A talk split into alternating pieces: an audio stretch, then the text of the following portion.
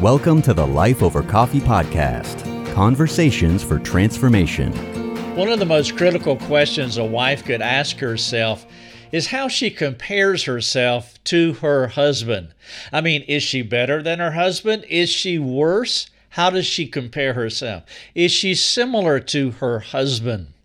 How a wife thinks about her role in her marriage and her relationship with her husband will determine the trajectory of that union for good or for bad. Now, I am assuming for this discussion that both spouses are maturing, both of them are humble, both of them are willing to communicate on the level that this perspective requires. If one or both of the spouses are pulling against each other, then what I have to say here to you, it will not apply. And so here's the question How do you compare yourself? to your husband. Hello, everybody. This is Rick Thomas. Thank you so much for joining me and Life Over Coffee. You can find me in my coffee shop, lifeovercoffee.com. Thousands of free resources. Please take advantage of them. For those of you who are financial partners, thank you so much for underwriting our ministry. You are the people that makes it free for thousands of other people around the world. So thank you so much for underwriting our ministry. If you want to read what I'm about to share with you, then the title of it is One, just one, one essential quality of an effective wife. And you can read all about it, you can watch the video or listen to the podcast. Now, I am asking the question is how do you compare yourself? To your husband. Now, Paul answered the how I compare myself to others question in 1 Timothy 1:15 when he said he was the most significant sinner that he knew. This is really odd because Paul's self assessment flies right in the face of our self esteem culture, which cannot handle this kind of biblical ego chastening. The irony is how Paul's view of himself is an honest, hope filled, yes, I said that. He is the chief of sinners, he is the foremost sinner. And that view is honest and it is hope filled because it leads to personal freedom and relational harmony.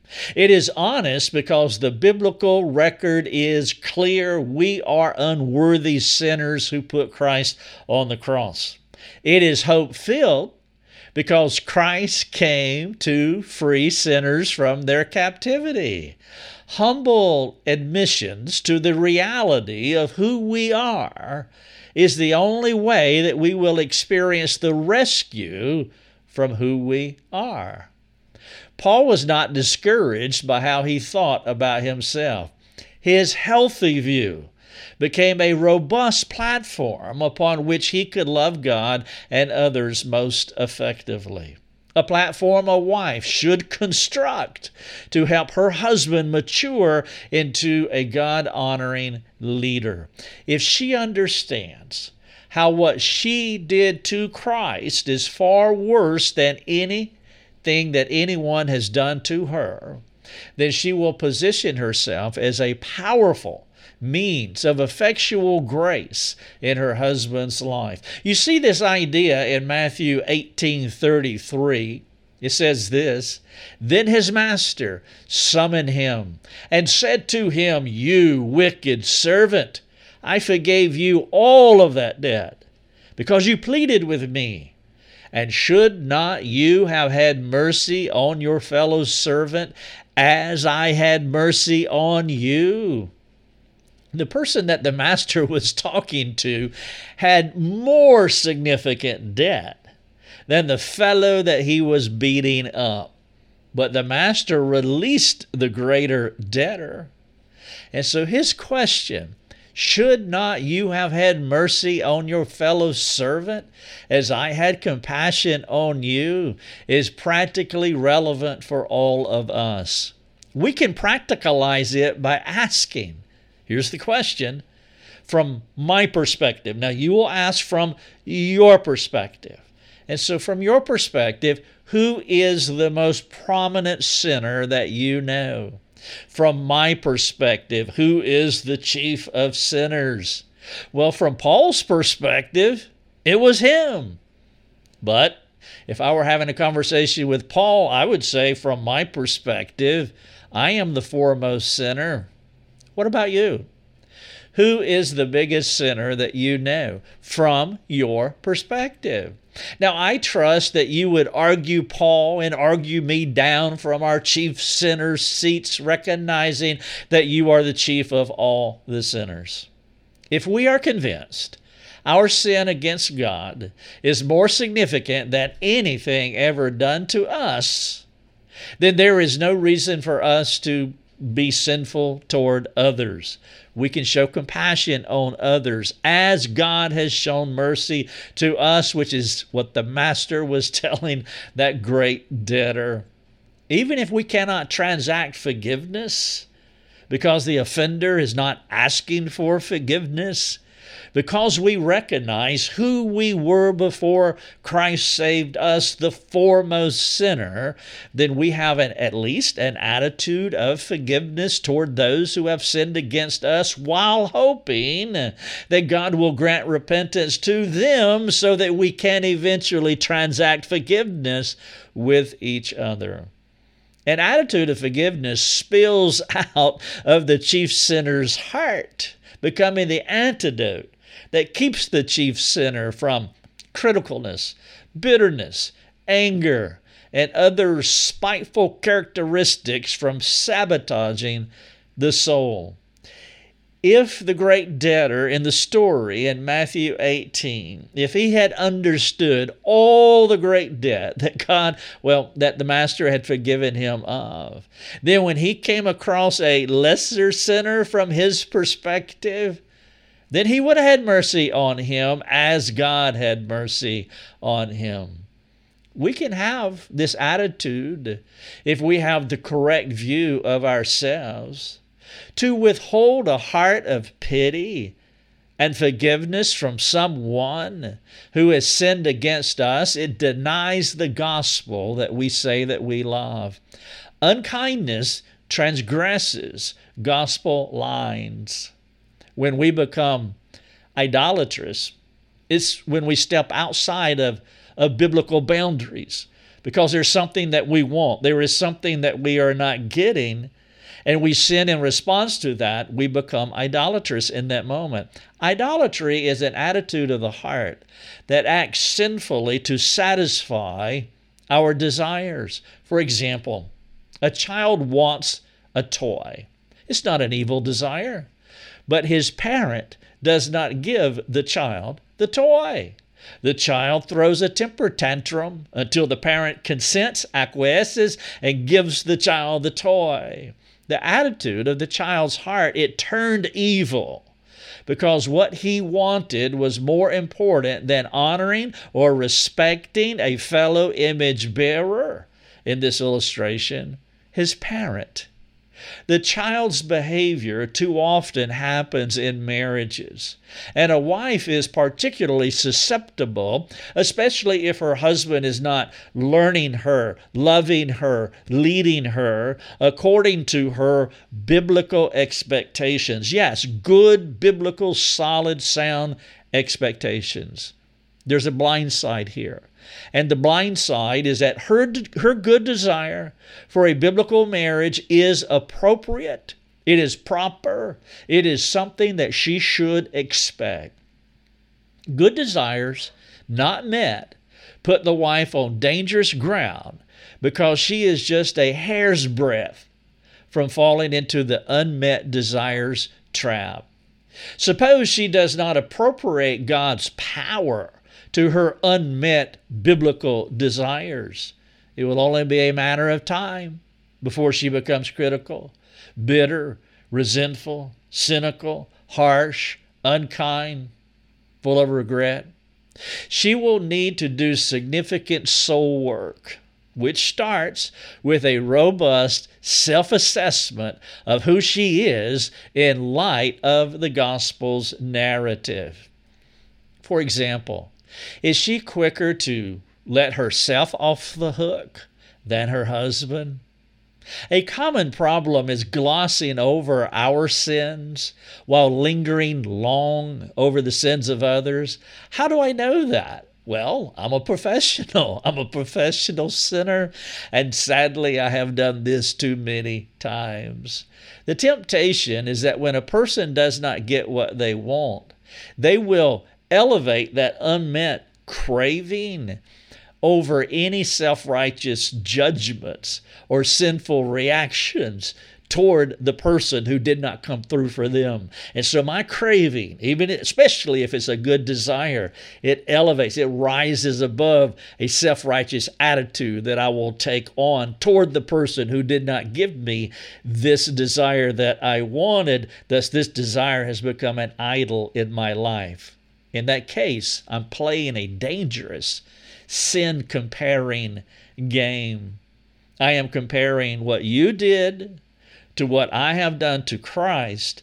And that thing that I am not getting, that you're not giving me, becomes greater than this self assessment that I should have, that Paul had at the end of his life. At the end of his life, when he was as mature as he could possibly be, he was just before going home and he was giving Timothy these final words, and he said, I am the foremost sinner. When he was talking to the Corinthians, he, t- he, was discussing this comparison notion, comparing oneself with someone else. And this is what he said in 2 Corinthians 10 12. He said, Not that we dare to classify or compare ourselves with some of those who are commending themselves. But when they measure themselves by one another and compare themselves with one another, they are without understanding. Meaning that they are not wise, meaning that they are fools when you compare yourself with another person. It sounds a lot like the Pharisee in Luke 18 11. It says, The Pharisee, standing by himself, prayed thus God, I thank you that I am not like other men. That is not how we are to look at other men, especially our spouses. Suppose we do not see ourselves as similar in kind to others from an imago Dei perspective, meaning that, that every other person in the world including you. All other people in the world are made in the image of God. Suppose we don't see them as image bearers. And if we don't, we can't elevate ourselves, especially above those who disappoint us. And no matter how disappointing the other person is, no one is better than anyone else. There is no biblical warrant to look down on another person from a, a self righteous perch. Self righteousness is the heart condition that exalts superior attitudes toward others. God does not, God will not bless that kind of attitude. To sin against someone in response to their sin, it reveals a person's adverse albeit authentic walk with Jesus Christ, while creating an awkward dualism with the person they sinned against in the relationship. The dualism is this it's the sinning victim construct. You have sinned against me, I am a victim. I am sinning against you in response. Now I am a sinner. The sinning or the sinner victim construct. There are a few discipling situations more challenging than the sinner victim construct, and it happens too often. For example, a wife shares how her husband sinned against her. There's no justification for it. You do not make light of it. You do not dismiss it as though it's untrue. You believe her. And so the husband sins against her, but then she has a sinful response to him. He sinned against her, making her the victim. She sins against him, making her a sinner. Now you have the sinner victim construct. Now it is a delicate process as you walk her through what is wrong with the marriage, and there's multiple parts here. Part of the problem is her culpability, her guilt. In the deterioration of the marriage because again it's never right for her to elevate herself in a self-righteous way and sin against another person which is exactly what's happening when you sin against another person. You are self-righteously sinning against them and that is a problem even if you are responding to their sin against you. Now you cannot move too fast with this knowledge because she will misunderstand you.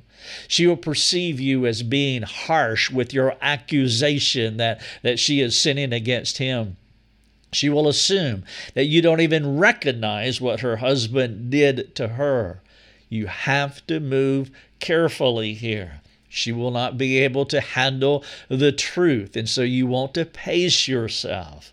And so you begin carefully understanding her suffering understanding what was done to her, listening to gain full context of where she's at, looking through this situation with her eyes and listening with her ears as you are sympathetically understanding the hurt and the fears that she has experienced because it is legit, her pain is real, her story is dark.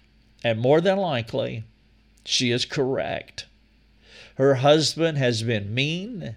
Her husband has been insensitive toward her. And so you have to give her appropriate time and space to weep over and to work through the disappointment that has characterized their marriage from her perspective. Take as much time as necessary. You do not want to prematurely introduce more tension into this narrative by addressing her guilt until you have competently, compassionately, thoroughly communicated your care for her. You want to slowly bring her to the place where she can hear the whole truth about what is wrong with their covenant. Your ultimate goal is to position her heart to receive God's help, not just fix her husband. Fixing her husband is part of the problem, and it, it is essential. And you're praying, you're begging God to grant repentance to that man because he has sinned against her, but it, that is not the entire situation here. And so there's a lot of things that she needs to know. She needs to know the Lord is not oblivious to what is happening in her marriage. She needs to know God is for her and He has a better plan for their marriage. She needs to know there is no problem where God's grace is inadequate to repair their marriage. She needs to know the Lord can use the sin in their marriage to redeem their marriage. And so you are moving slow. These good things, they can happen if she grieves over the disorderedness in his soul and their marriage while taking her soul to task by fixing what she can fix about herself. And so you're slowly introducing a comprehensive understanding of the problem, not just his initiation, not just because he was the cause, which he was, but you want her to grieve but you don't want her to fall into despair. You want her to correct unbiblical thinking, but not crush her spirit. Now, the most common question that someone would ask about this process that I'm laying out, this duality process of addressing the initiator and his sin, but also having a sober self assessment that our sin is far greater in the eyes of God, which creates a humbling effect, leveling us at the, at the foot of the cross so that we are uh, addressing the person who sinned against us out of a heart attitude that's broken because of recognition of our own sin before God. And thus, someone will ask, How in the world do you do this? Well, the first step is to ensure she is not complicating the problem through personal sinfulness. I'm telling you, it happens so often. And yeah, I, I, am a professional. I'm a professional sinner. I've done it many times myself, but I've seen it a thousand times in counseling. And so slowly you're increment, uh, you're, you're implementing a comprehensive view of this entire narrative that's going on in the marriage. And as you do this, you have to discern God's desires to guide you while trusting Him to work through you to restore her as the precursor to working on what's wrong with him. I mean, if he initiated the problems and he's a primary cause agent in the problem, but she has complicated it by piling on, you want to pull her off the pile, resolve the problem with her so you can focus on the very thing that she wants you to address, but you can't address him if she keeps sabotaging the situation by her own sinful attitude if she is going to be a gentle restorer, what Paul was saying in Galatians 6 1. If any person is caught in a transgression, you who are spiritual, restore them in a spirit of gentleness. And if she is going to be a gentle restorer of her husband, then she must keep watch over her soul ensuring that the evil one has not entrapped her. Don't assume that she's ready to be part of God's restoration team of her husband when sin is harboring and lingering in her heart. It would help if you also let her know that, that they will not likely simultaneously repent during this season. That rarely happens when two people are in a dust up and you're calling her to repentance and you're calling him to repentance. She's the victim sinner and and, and ironically, he now becomes the victim sinner too because she's sinning against him. And the expectation of both of them to repent at the same time and snap out of it, come to their senses, and be humble before God and before each other at the same time. No, that, that probably will not happen. Somebody will have to make the first move, and it doesn't matter which one it is, but somebody needs to move forward down a redemptive, righteous path. You see, this is messy. And sin is messy in a marriage and anyone anywhere else. It wants to plop down into our lives. Their marriage is not a happily ever after movie. It's real life. Screenwriters do not factor in how the doctrine of sin practically works out in our lives. They're making movies.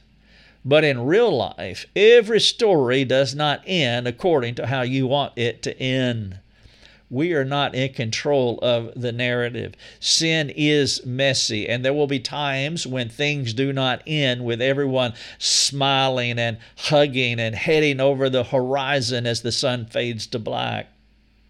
Families do divide, marriages do fail. Christ experienced crucifixion. Counseling does not assure preferred outcomes. The husband may never become what the wife wants. This potential is where the wife of an unchanging man needs gospel clarity.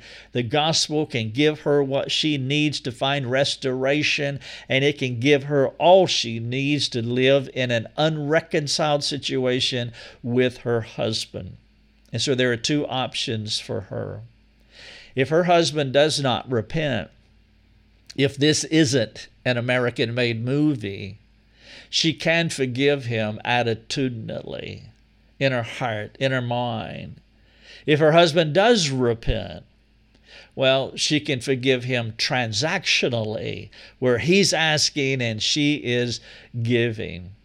Attitudinal forgiveness is about her heart's attitude toward him, perchance he does not change. She doesn't want his unrepentant sin managing her and it, it, or anyone else's if if someone sins against you and they're not asking they're not confessing that and asking you to forgive them and seeking to reconcile the relationship then that sin will continue to spin and linger out there forever until they come and confess and ask well, in the meantime, you don't want it managing you, which is why you're asking God to give you an attitude of forgiveness toward them so that you can be free. The best she can do is to free herself from his sin. And she can be free even if he never, ever chooses to be free. The challenge in an unchanging marriage is whether the victim will do the work to guard their heart against being a sinful, self righteous person. God doesn't grade on a curve.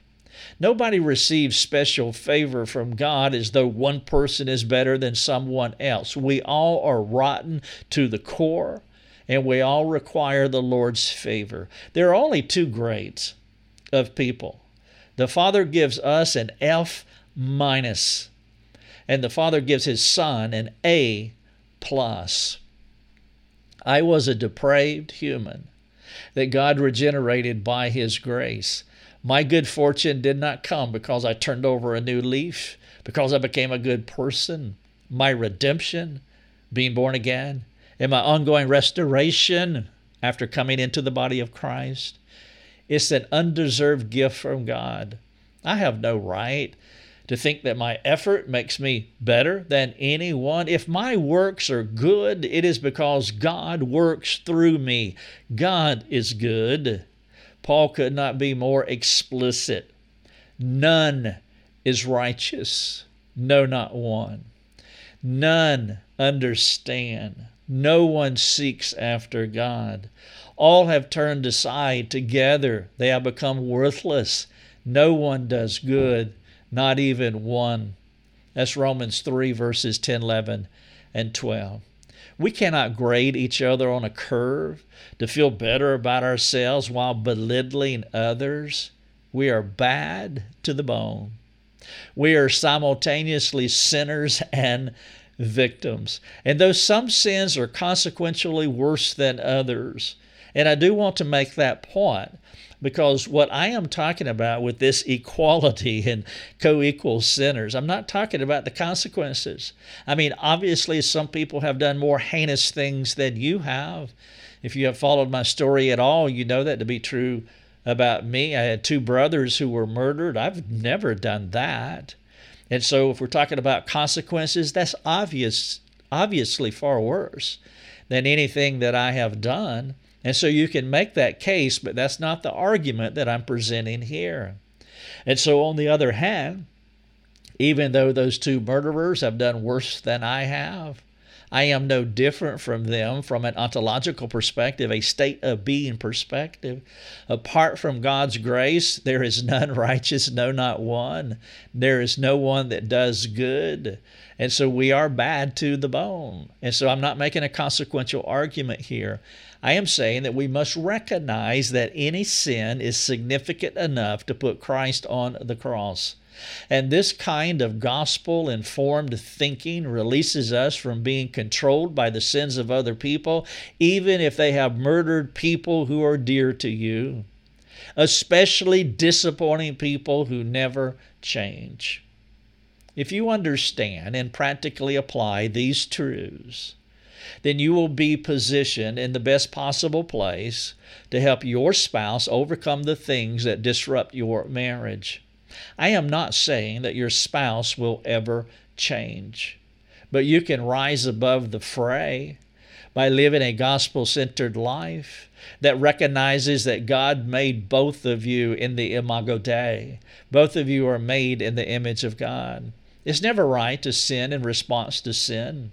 You can forgive in your heart minimally regardless of what the other person does.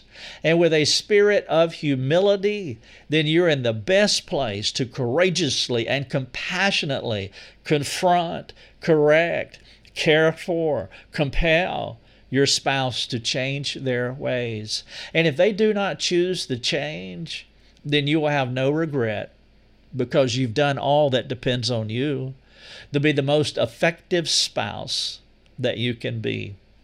I've titled this One Essential Quality of an Effective Wife. Obviously, it applies to both spouses. It applies to every one of us, whether we're married or not. You can read, watch, or listen to this at lifeovercoffee.com. Please take advantage of it. We have a search feature, and if you just type effective spouse or essential quality, in the search box. It'll come up uh, for you. Before I wrap up, I do want to ask you a handful of questions. I think I have five of them for you. Number one, do you pity your spouse as a fallen fellow sinner needing God's empowering favor? If you do not pity your spouse, or if you do not pity that disappointing person uh, in your life, then that is where you have to start in your closet, asking God uh, to give you pity for a fellow image bearer. who may have consequentially sinned to the 10th power more than you, worse than you. But around the cross, there is none righteous, no, not one. There are no gradations of people, ontologically speaking. Do you pity your spouse as a fellow fallen sinner needing God's empowering favor? If you don't, why not? What will it take for you to get to that place? Number two, though the consequences for sin can differ significantly, why is it essential to see all humans as equal sinners standing at the foot of the cross? Would you take some time to reflect upon that, answer it, maybe have a discussion? This would be a wonderful uh, small group of friends discussion. Have two or three couples over, married couples, and, and, and go through this article, podcast, the video, and then just wrestle through these questions at the discussion time. I think it could be profound. It could be a huge leadership opportunity uh, for the group in that room if they're willing. As I said at the onset, that if both people aren't pulling in the same direction, you can imagine this will not go well. And so it has to be two people who are who are humble enough, not perfect enough, but humble enough to want to move in the same direction and, and listen to this and make appropriate applications. If not, then it can go into some bad places. Number three, why would Paul say he was the foremost sinner at the end of his life, knowing others have committed more numerous and grievous sins than him? Excellent reflective question. Number four, why are good desires we don't get from our spouses so deceptive? Why do they trip us up so easily, even tempting us to sin in response to not getting that thing from our spouses? Now, maybe you have different answers to that question. I know for me, one of the answers to that question is because it's a good desire. It's not like I want something evil from my spouse, I want something good. But sometimes when we want good things, we have good expectations, we can really get tripped up at that point. But maybe you have a different answer to the question, and that would be great why are good desires we don't get from our spouses so deceptive, even tempting us to sin in response to not getting that thing from our spouses? And then finally, number five, how are you responding to your unchanging spouse if your spouse is unchanging? Do you need to treat him differently when he disappoints you? And if so, what specific and practical ways will you change? One essential quality of an effective wife. Flip it around if you have to. One essential quality of an effective husband. But I'm writing specifically to wives, hoping that they will recognize that they may be blind to their sinfulness toward their husbands, elevating themselves as though they are better than their husbands, which is why I led uh, at the beginning with the comparison question How do you compare yourself? Uh, with your husband? Are you better? Are you worse? Are you similar? I said, how you think about your role in your marriage and relationship with your husband will determine the tra- trajectory of that union for good or bad. Thank you so much, and God bless. Thanks for joining us. Learn more and get access to other resources at lifeovercoffee.com.